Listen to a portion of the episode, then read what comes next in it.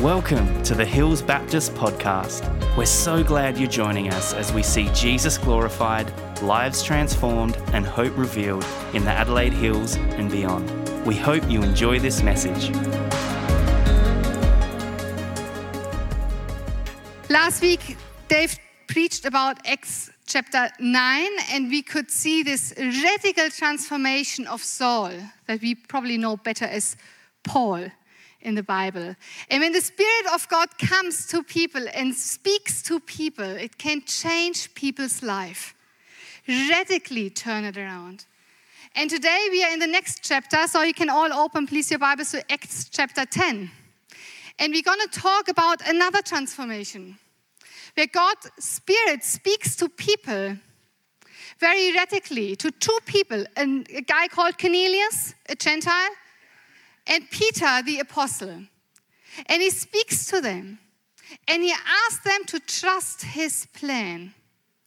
And this is also what I call this sermon today as I was thinking about how, I should, how should I call this message? What, what is the deep meaning of it all? I think for you and for I, what we get out of it hopefully today is multiple things. But one thing is that we need to trust in the plan. I don't know if you ever were in your life in a moment where you had to trust the plan and you had no idea what was going on. But someone told you, here's the plan, just trust it, it will work. Well, I want to tell you a story now that happened to us. Josh and I, we were traveling. We spent quite a long time in Asia, and we were in the country of Tajikistan. And we had to cross the border to the next country north of it. It's called Kyrgyzstan for those of you who know your world map or not. And if you read throughout the, all the Lonely Planets, all it says is like, do not do the overland crossing between Tajikistan and Kyrgyzstan. It is dangerous. You do not do this. Please go into Dushanbe and fly up into northern Kyrgyzstan, into Bishkek and all of it. But we were in Tajikistan and we met the locals and we talked to the locals. And we had friends there who were locals, and they said to us, it is possible. You do not have to fly up to Bishkek and then travel all the way down in the country again, which would have really messed around with the plan that we had. And we couldn't have probably seen a couple of mission teams there. But they said it is, possible. Just let us make a plan, and you need to trust our plan. Josh and I talked, and we we're like, yeah, all right, make a plan. So we so that it, and one of our friends asked another mate to jump in the car with us, and we traveled into northern Tajikistan and they stopped at a place just before the mountain range hits, and there were lots of taxis that were parked there. And our friends got out and they said to us, You guys, you stay in the car. Don't you poke your face out of the window. Stay inside the car. And they went and they talked to the taxi drivers and sussed them out and asked deep questions. And they also made sure that the car they chose had a Kyrgyz number plate, so they couldn't just dump us at the border and, leave, and left us. So they had a plan. Finally, they chose a guy, they arranged the money, they opened the door, and two white faces left the car. And we stepped in this car, in this taxi, and we could not say a single word to our taxi driver. Couldn't communicate. And this guy was driving, and he was driving north towards the border. And then we hit the Tajik side of the border, and there was a concrete block, a house and he parked the car and he indicated to us that he needed our passports. And so we gave him the passports and he walked off. And Josh opened the door and was like, Can I come? He said, No, you stay in the car. And this guy went into this concrete house. And it took a long time for us, eternity, because we were in the middle of nowhere without our passports. And about 20 minutes later, this guy came out, came back to us, and we're like, All right, and then he asked us, okay, now here are your passports again, but your bags you leave with me, and now you walk. You walk without any of your belongings but your passports through no man's land. And so we did. So we walked through no man's land between the countries. And you wouldn't believe there's actually people living in no man's land there. Lots of chickens and goats. And we kept walking and walking and walking. And then we finally, after a few hundred meters, saw the concrete house that we had to enter from the Kyrgyz government. And surrounded by lots and lots of soldiers with automated guns. Dead serious look. No one else inside, no tourists inside, that was for sure, just us. And we walked into this concrete building surrounded by these automated guns and these beautiful people. And we walked inside, and there was a screen, and behind it, a man again looking dead serious. And we handed him our passports, and at the time, I wasn't dual citizen, so I had my German passport and Josh's Australian passport. And I handed him my German passport, and he just looked dead serious. Just up, really angry, and put my passport down without a stamp. And then he picked up Josh's passport, the Australian passport. And he looked at the passport and looked up to Josh and down and. He's like, oh, Australia. And Josh was like, oh, yeah, Australia. And this guy looked at us and he's like, oh, kangaroo. and Josh and I, we looked at each other and we like, yeah, kangaroo.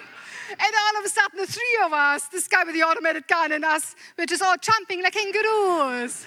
And he opened our passport, stamp, stamp, hallelujah. We left the building, our taxi driver was waiting, and he drove us into the next city, Osh, where our other friends were waiting.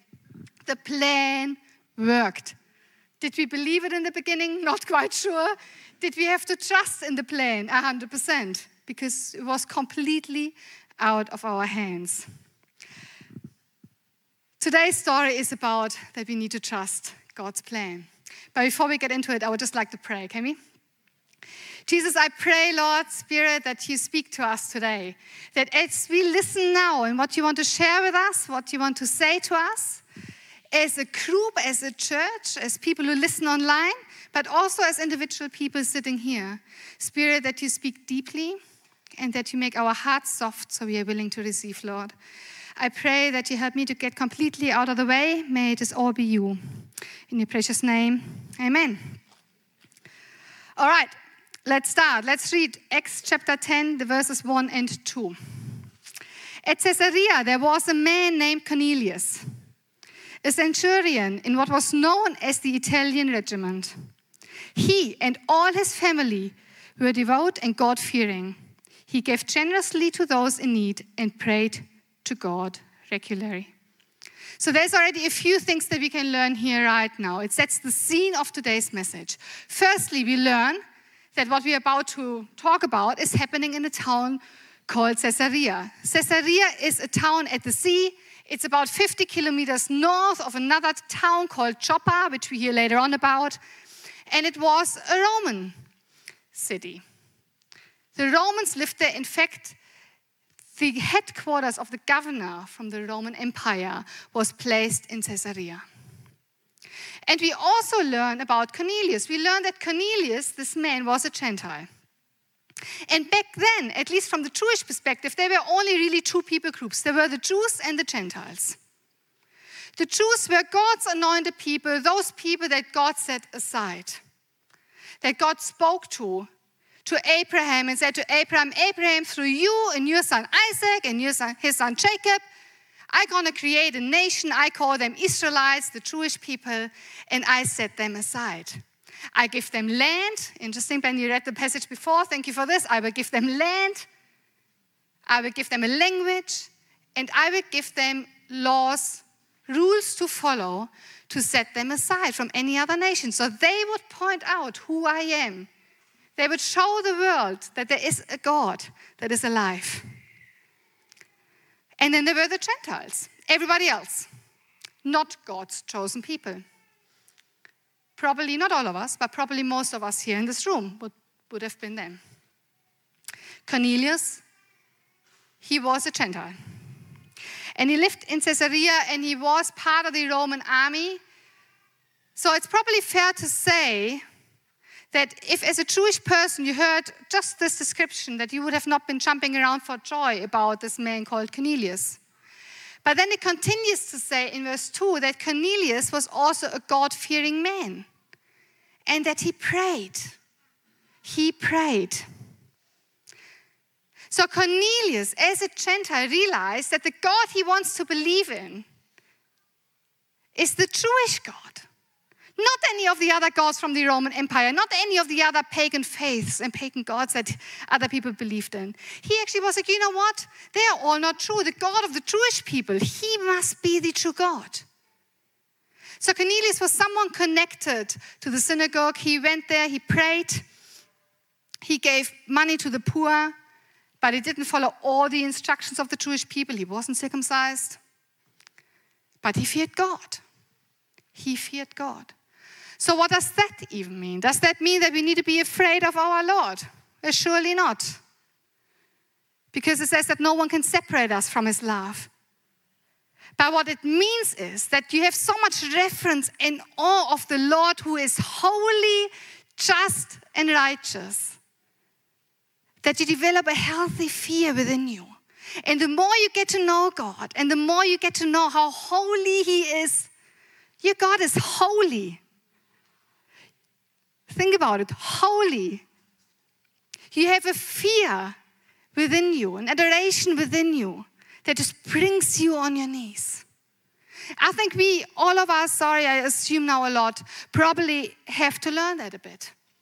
We relate a lot to our Lord as our friend. And amen, Jesus is our friend.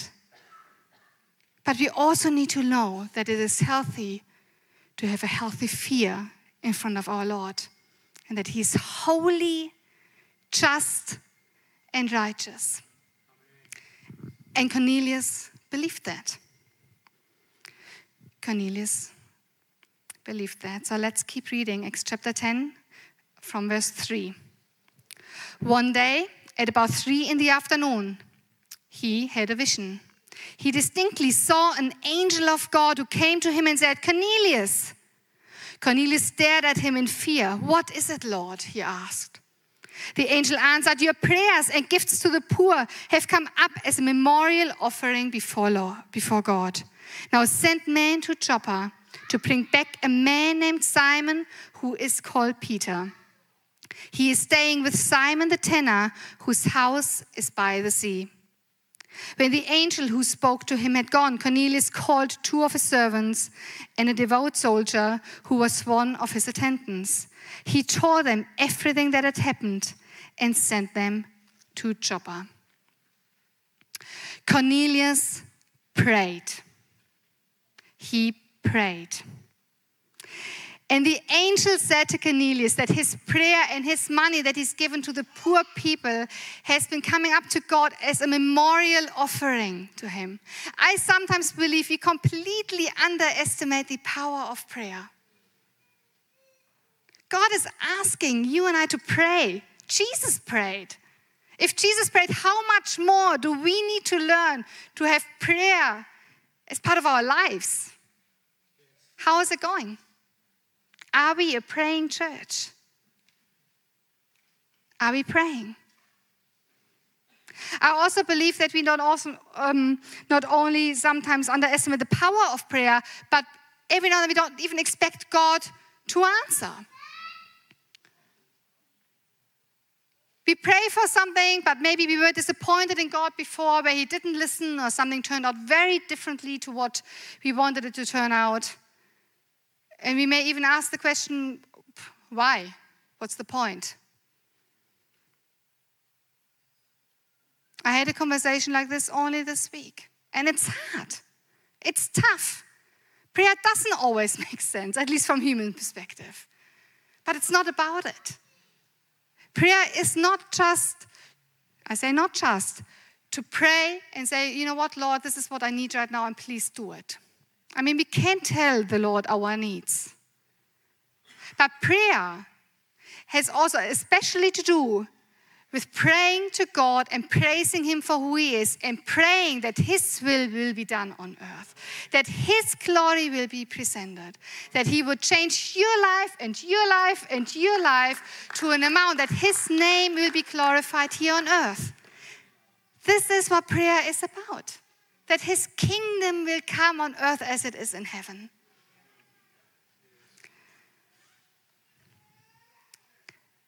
God spoke to Cornelius. He sent an angel. What a moment. Just imagine Cornelius sitting there and praying, and poof, an angel. Oops, didn't expect that. And then the angel gave Cornelius instructions, and Cornelius had to trust the plan. He didn't know yet what was going to happen, did he? Let's keep reading. Verse 9. About noon the following day, As they were on their journey and approaching the city, Peter went up on the roof to pray.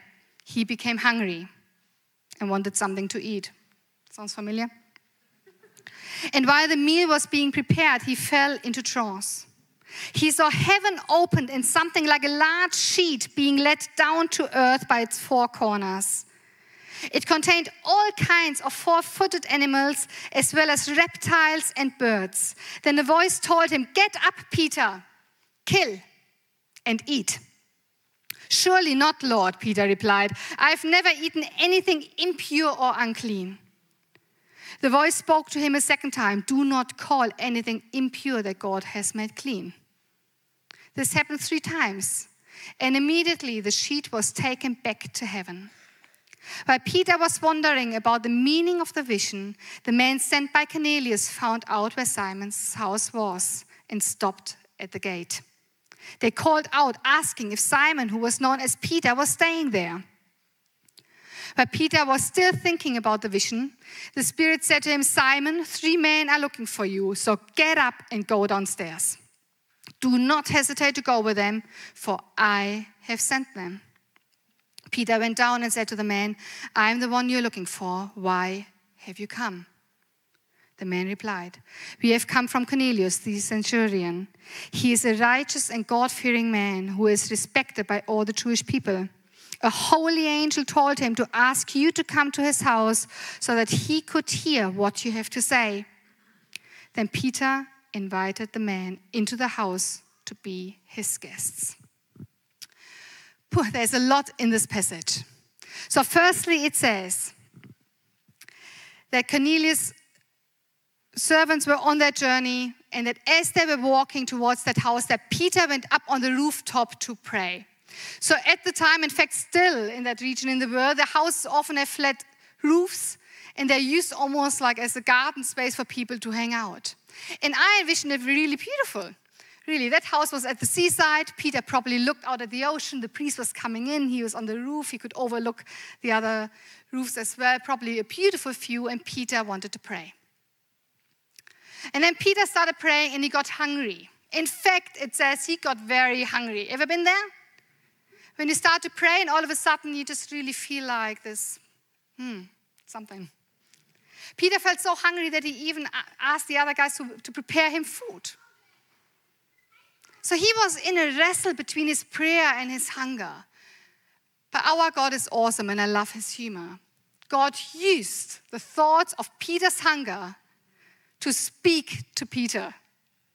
And it given Peter a vision a vision how the sheet was lowered down from heaven with all sorts of different animals on it, clean and unclean, and said to Peter, Peter, eat.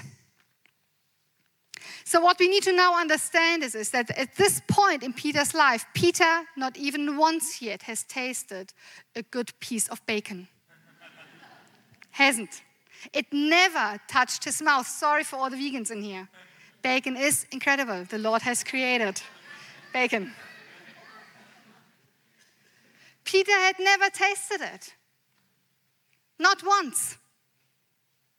Because in Leviticus 11 in the Old Testament, God said to Israel a whole list of different foods that they were not allowed to eat. He called them unclean, so the Israelites would be set aside to all the other nations in the world. And they followed it. So Peter, Peter never tasted it. And now, now God, God Himself is asking Peter to eat this unclean food. Sure, Lord, are you, are you are you serious? By no means, Lord, will I do this. As I was reading this, I laughed because I've, i just envisioned Peter as a person, and I was like, man, Peter is so awesome. He said no a few times to God, didn't he? He said no to Jesus when Jesus told him that he's about to go on the cross, and Peter said to him, No, Lord, this won't happen to you. Peter liked to argue with God which I think tells us a tiny bit about his character. I see him as someone who, who just really got engaged and wanted to understand everything, quite outspoken. There was Peter. Peter was also the guy who denied Jesus three times before Jesus went on the cross. He said three times, No, I don't know this man. And then after Jesus came alive again, Peter experienced Jesus' forgiveness. Imagine that. Peter was also then there at Pentecost when the Holy Spirit came and was poured out to all the people. He was there, he saw it. And he took this commissioning, what Jesus said to him in Matthew 28, to go out into the world to make disciples of all nations very serious. And back then, the Jewish people were gathered all over the known world. So Peter thought, Lord, I'm in 100%. I will go to your chosen people all over this world and tell them about. Jesus Christ. Tell them about their Messiah. Tell them about what they learned in the Torah and how it actually now makes sense. I'm committed. And because of this, Peter still followed all, most of the rules from the, from the Jewish traditions. He took it very serious. He wanted to be a good Jewish person. And he still hadn't tasted any bacon. And now God said, Peter, eat. And not only once, three times God said that to make sure that Peter truly got it and got the importance of it.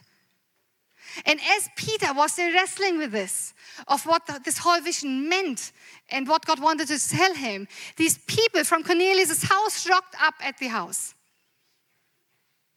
And then the Spirit prompted Peter again and said, And now you go down, and I have sent these people, and you do not hesitate. Go and make them your guest. And so Peter went down. And he had to trust the plan at the moment, didn't he? Not quite understanding what was happening, not even knowing who was there yet. What I also thought on a personal level is with Peter is that if you were a Jewish person at the time and you were told your whole life how you are special, the clean people, set aside God's people, and everybody else, they're unclean. What does it do in you? What would it do? Bit of pride, isn't it? Easily. Would just easily happen. And now God is saying to Peter, you know what? The way how the, how the Jewish people think of the Gentiles is actually not accepted anymore. This is not what I'm asking of you. So then Peter went downstairs and he saw these people, he saw these Gentiles standing there at the door. And in that moment, he understood the vision of what God has said to him up on the top. He understood that these Gentiles were as fearfully and wonderfully created as the Jewish people. That these Gentiles were sinners just like he is. That they were longing and desperate for their Messiah just as Peter and all the Jewish people are. He got it.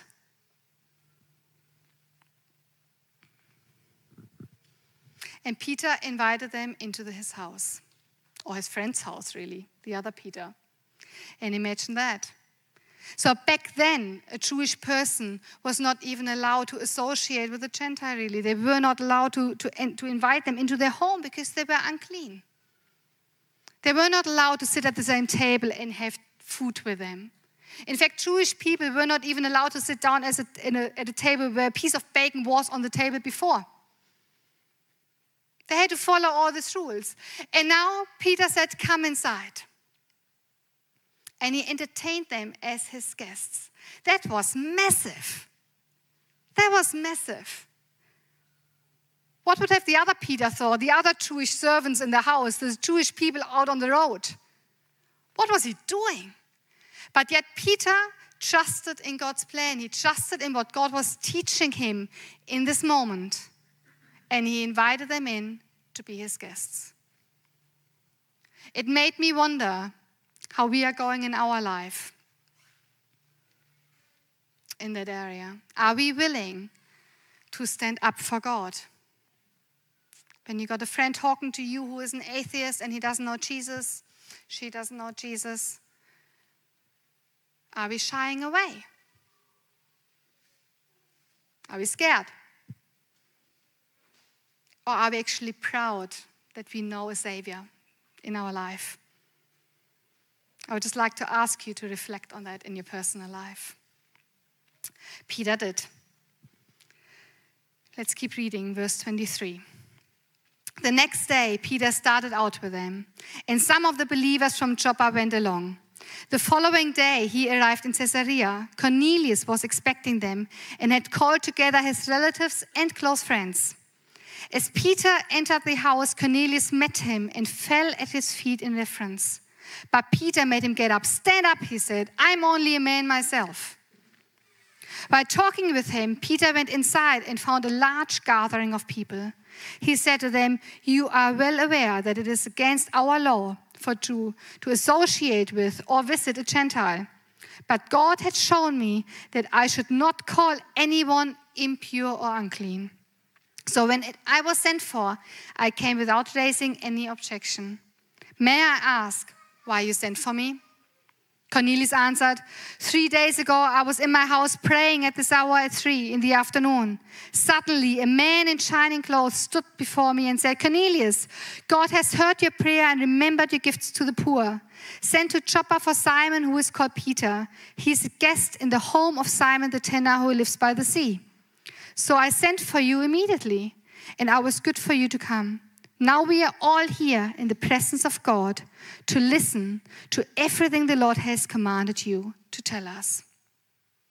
Peter listened, Peter went, and now Peter arrived in Caesarea at Cornelius' house. And what did Cornelius do? The first thing he did? He fell on his feet and he started kissing Peter's feet. Do you know that in the Vatican in Rome, there is a metal statue of Peter that was probably built there in the 1200s, like hundreds and hundreds of years ago. And since then, hundreds and thousands and thousands and thousands of people come to Rome to touch the feet of Peter or to kiss his feet. So much so that the toes, the metal toes, are now all gone. They're all now melted together. That's how many people came already to Rome to touch Peter's feet and kiss his feet. We are not, we are not to worship man. We are not to worship man. We are only to worship Jesus. Peter knew this, hence why he said, Get up straight away. What are you doing? I'm only a man like you are. But I did think about us a bit today. And I think, you know what? It so easily happens, doesn't it? Also, as Christians, like we walk into a church and we see a person and we think this person is especially close to God or whatever, and we look up to this person, adoration and all of it, and all of a sudden we feel all of this person, and a different word, maybe if you travel down this line, is potentially worship. And you give a person, a pastor, a leader, all of a sudden a lot more attention than they should have. I'm not saying we shouldn't respect leaders that God put into positions. It's not what I'm saying. But we should not worship them. We only worship Jesus. We only worship Jesus. There's only one mediator between God and man, and this is Jesus Christ. Your pastor's faith can't save you. Your spouse's faith can't save you. Your friend's faith cannot save you. So you need to know whom you believe in. You need to know where you're at in your personal faith walk. Do not worship man, worship Jesus. Another beauty we can see here is that the Holy Spirit was everywhere at the same time. And I love it. I love how God works. So, as Holy Spirit talked to Cornelius over here and got these people prepped to walk towards Joppa, Holy Spirit also talked now to Peter over there and prepared him for what is about to happen. It's like a jigsaw puzzle that God is putting together. Isn't that fun? It's like, all right, this person is open. I just talked to you right now. And you know what? She needs to hear it. So I sent her over there. God is still doing this. There's still testimonies around where Holy Spirit is talking to people who are willing for him to listen and obedient to go and to walk, to be a testimony of someone else's life. He is still doing it. God is also still speaking in extraordinary ways. You know that we had a couple walking into this gym here because they had a dream, dreaming about this gym, and they looked online what this gym is. And they came in here and they committed their lives to Jesus. without any hands touched. That's our Lord. God can reveal dreams to people. He is still doing it. We are still believing in the same God that was back then as it is today. Are we expecting Him to move? Are you committed to prayer for Him to move? The people in Cornelius' house who were all sitting in that room, they were eager to hear from God. They were hungry.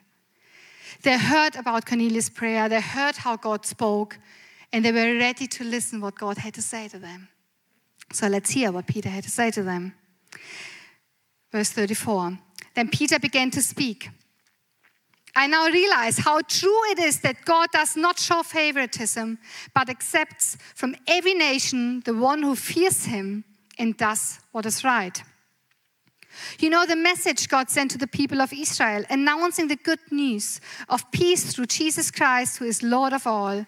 You know that has happened throughout the province of Judea, beginning in Galilee after the baptism that John preached. How God anointed Jesus of Nazareth with the Holy Spirit and power, and how he went around doing good and healing all who were under the power of the devil, because God was with him. We are witnesses of everything he did in the country of the Jews and Jerusalem. They killed him by hanging him on a cross. But God raised him from the dead on the third day and caused him to be seen. He was not seen by all the people, but by witnesses whom God had already chosen, by us who ate and drank with him after he rose from the dead. He commanded us to preach to the people and to testify that He is the one whom God appointed as judge of the living and the dead. All the prophets testify about Him that everyone who believes in Him receives forgiveness of sins through His name. While Peter was still speaking these words, the Holy Spirit came on all who heard the message. The circumcised believers, the Jewish, who had come with Peter, were astonished that the gift of the Holy Spirit had been poured out even on Gentiles. For they heard them speaking in tongues and praising God. Then Peter said, Surely no one can stand in the way of their being baptized with water. They have received the Holy Spirit just as we have. So he ordered that they be baptized in the name of Jesus. Then they asked Peter to stay with them for a few days. Peter preached the cross, and God sent the Spirit upon the Gentiles. What a plan he followed, and what a finish to the plan, eh? Isn't that exciting? God spoke to Cornelius, and Cornelius trusted God. God spoke to Peter, and Peter trusted God and trusted the plan. Peter stood out. He stood up for Jesus. And God made a way and God spoke. The gospel is for everyone. And what Peter realized now is that the great commissioning from Matthew 28 is truly now for everyone in the world.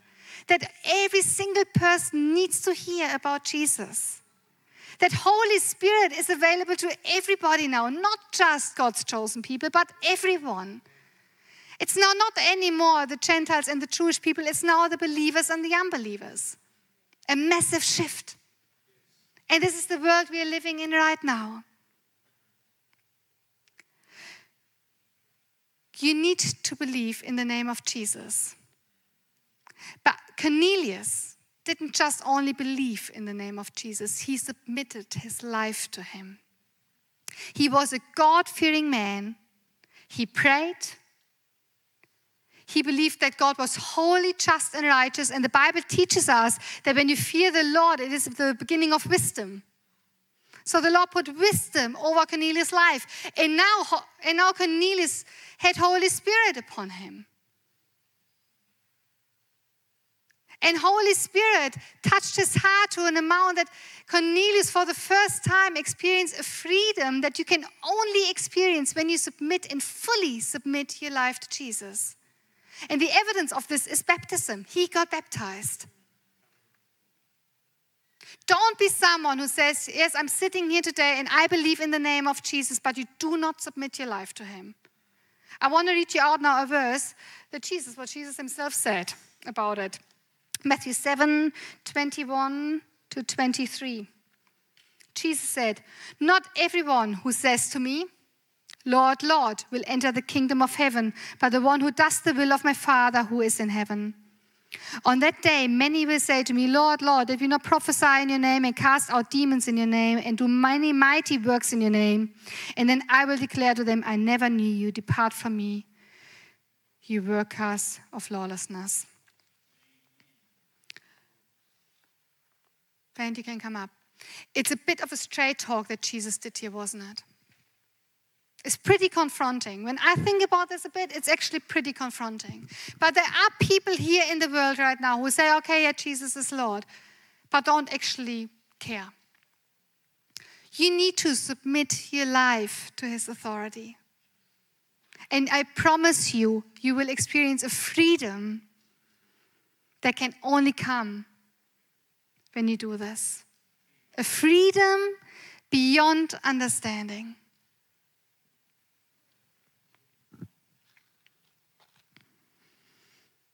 I need to ask you right now what do you believe? In whom do you believe? Do you know him? Do you trust him? Do you fear God? Do you submit to his authority?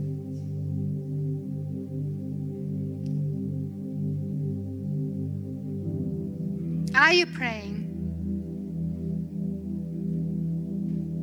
Are you praying?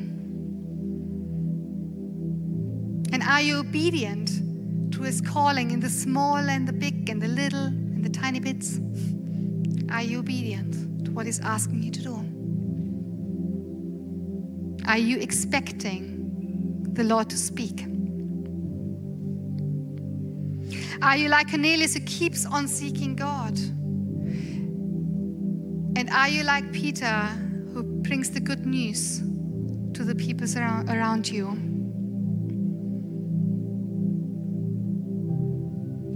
Do you trust in his plan?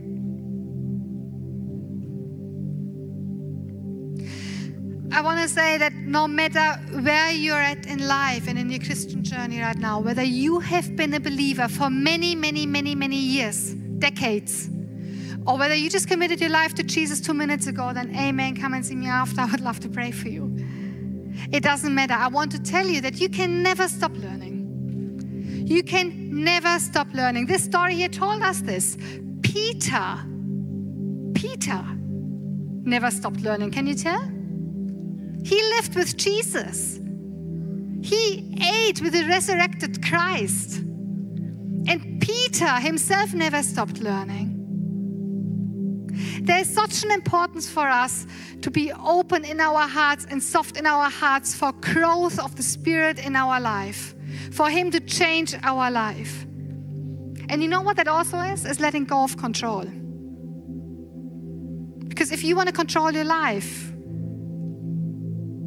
you just give God this bit, isn't it? Rather than saying, you know what, Lord, here I am. That's me. Use me, shape me, speak to me, talk through me. Use my life to bring glory to your name. And so I want to say to you now if you are sitting here again and you have committed life to Jesus years and years and years ago, but you would like a refreshment in your life, you would like someone to pray for you, someone to encourage you, you want to recommit, resubmit to your Father in heaven, then please come to the front for prayer. Don't let pride hold you back. Please don't. Prayer is good for everyone, amen? And if you are here and you only know Jesus for a few minutes or a few hours or a few weeks, also please come for prayer. Have your heart wide open for Holy Spirit to shape your life. No matter where you're at, no matter what God is doing, you can trust His plan. I invite the pastors and elders to come to the front so you can pray for people now. And I would like to pray for all of us here right now that we would be people who pray, that we would be people who don't just say, Lord, Lord, but do not know Him. Let's pray. Lord, we praise you. Thank you, Jesus. Thank you, God, that you had a plan from the beginning of the world to reach all nations, Lord. And that we could learn today how you poured out your Holy Spirit upon all the Gentiles, Jesus. That your plan is working and will always work, Lord. And that we need to trust in the plan. God, thank you that you are alive. Thank you that you are alive and active. Thank you that you are speaking, Holy Spirit, that you are speaking to those who are open to you, Lord. That if we believe in your name, Jesus, that we have Holy Spirit inside us. And we praise you for that. What a gift. The same gift that you've given the Gentiles back there in Cornelius' house lives inside us too. Thank you, Jesus. And Lord, I pray now for every person here in this room and those who hear the message later on, Lord, that we would all have soft hearts. Jesus, that we would put down all of our control in our lives, over our lives, Lord, and put it at the cross and ask you to really, truly shape us. Speak to us. Lead and guide us, Lord. Mold us to become more like you. Jesus, I pray that there would be no one sitting here right now would be like, oh yeah, I heard this message billions of times in different ways, shapes, or forms. But that every single person now would reflect on their personal life. And Holy Spirit, how you want to use them and how you speak to them, Jesus. Everyone here is fearfully and wonderfully made. Everyone here is a sinner who is desperate for their Messiah. Jesus, maybe choose to follow you, maybe choose to trust you, maybe choose to submit to your authority, Lord. And may you shape our lives, Lord, for your glory, for your kingdom, that your kingdom would be established, Lord, in and around all the Adelaide Hills, Adelaide, Australia, in the world, Lord. We cannot wait to see how more and more people get hungry to get to know you, God, Lord. So prepare your people, prepare your church, Lord. Let us be ready, ready today to share the good news to someone we meet. Thank you, Jesus. Amen. Thanks for listening to the Hills Baptist podcast. If you'd like to partner with us in developing and equipping passionate disciples who love God, love people, and boldly share the gospel, you can do that at hillsbaptist.com forward slash giving. We pray this message has empowered you to live and love more like Jesus. Have an amazing day.